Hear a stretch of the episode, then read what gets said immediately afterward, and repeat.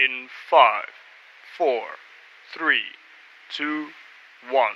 Welcome to the Me- Maximize Your Medicare podcast.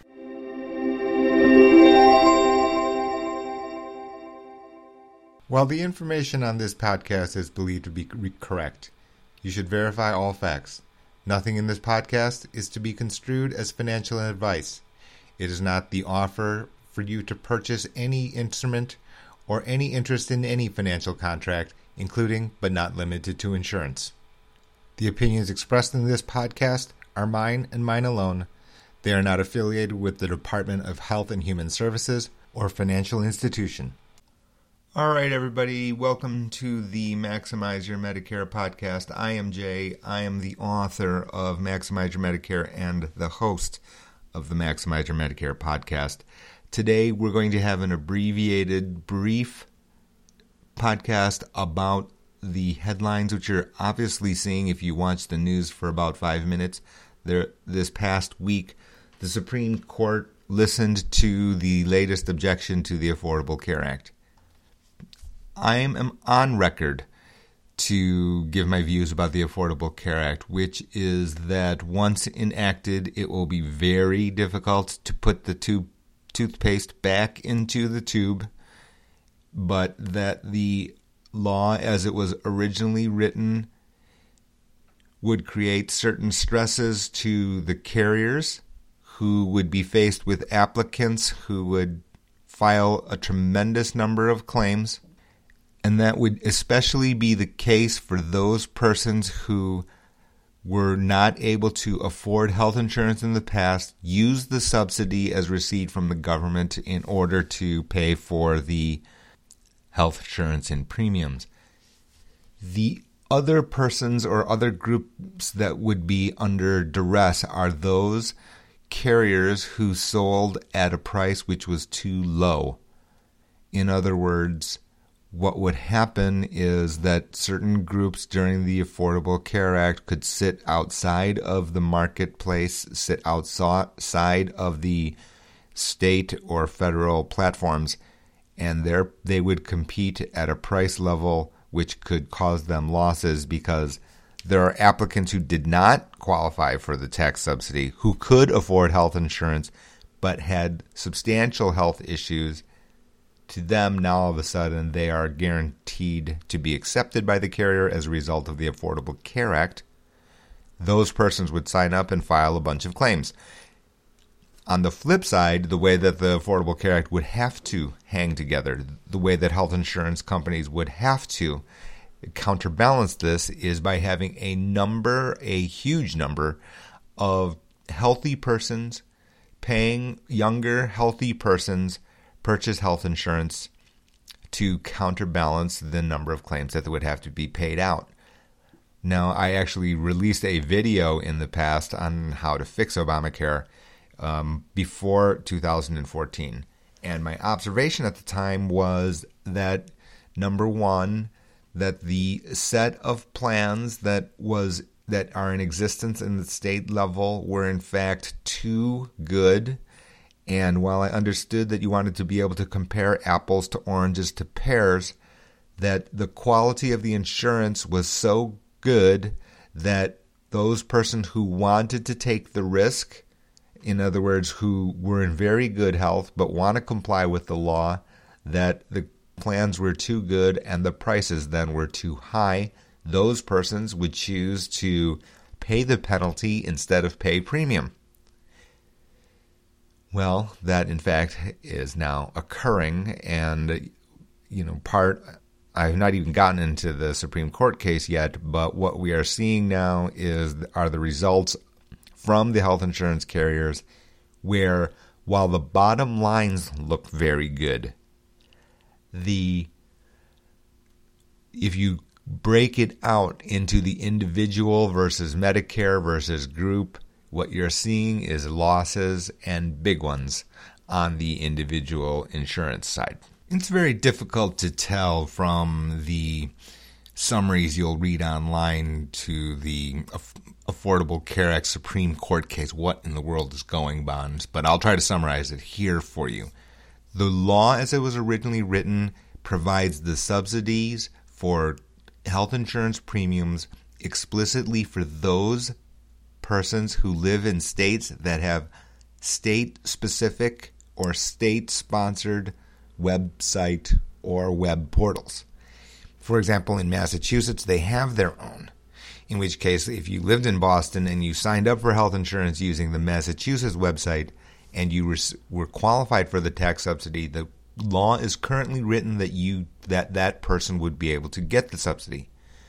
That is not the case for those persons who are using healthcare.gov, which is the much maligned federally funded, federally created website for health insurance. The Affordable Care Act, as it, as, as it is currently written, I'll get the marbles out of my mouth, is that those persons who use healthcare.gov do not qualify for the tax subsidy. Well, of course, as we probably know, you probably know someone out there in our nation. That is not how the law is currently being applied, meaning that persons who are using healthcare.gov are getting the tax subsidy for health insurance premium. The case is debating this point, meaning that those persons who receive the subsidy and use the healthcare.gov are not eligible to receive the subsidy. That, of course, would be a huge problem for the Affordable Care Act because a large number of persons who use healthcare.gov are those persons who receive the tax subsidy. In fact, my advice to my individual clients, my financial planning clients, are was that if they do not need to use the subsidy or if they don't qualify for the subsidy, that they could enroll off marketplace. And my reasoning was not because I don't like healthcare.gov and I don't like the Affordable Care Act. That was not my reasoning. The reason was because I didn't like the data security breaches that were occurring. Just from a data security point of view, I didn't want somebody typing in their social security number onto healthcare.gov if they could reasonably avoid it. I'm going to finish up the podcast in a couple of moments here, but people ask me, well, what do I think is going to occur? I'll just put it this way. When I, the original Supreme Court ruling occurred, and they deemed that the Affordable Care Act was a tax, and that the government has the right to tax, thereby passing or ratifying the Affordable Care Act as a legislative one which could be voted out and not a judicial one, one that the court should be deciding on. Once that toothpaste got out of the tube, it was my thought then, it is my thought now, that it will be very, very difficult to put this toothpaste back into the tube. The question is going to be whether or not the law is written was written with the intent to provide the subsidy only for those states that spent the money in order to create their own websites and whether or not that is the reasoning for how the law was constructed and whether that reasoning makes it a reason to overturn the law. That seems to be the way that the justices are asking the questions with respect to how the law works and whether or not it was originally conceived to be that way. That said, it does come back to my fundamental problem with the Affordable Care Act. While I can understand the motivation for why you, need to have the Affordable Care Act, meaning that we've got all these uninsured people. We can't establish the market clearing price for medical services, and therefore the prices are all inflated, etc., and all of the other problems that occur throughout the health care as well as the health insurance industry. My issue was that a lot of the implementation was pretty sloppy. Well, Reality is that if they had written the law accurately, they could have avoided this problem entirely. Whether or not that was done so intentionally or not, I cannot judge. I can I wasn't there, but I would just say that this type of sloppiness or this type of detail could have been vetted at the outset, right from the get go.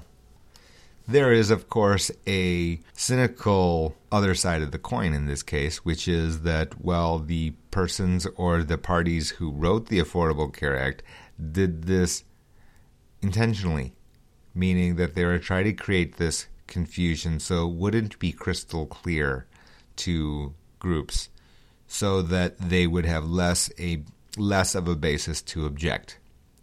That is viable.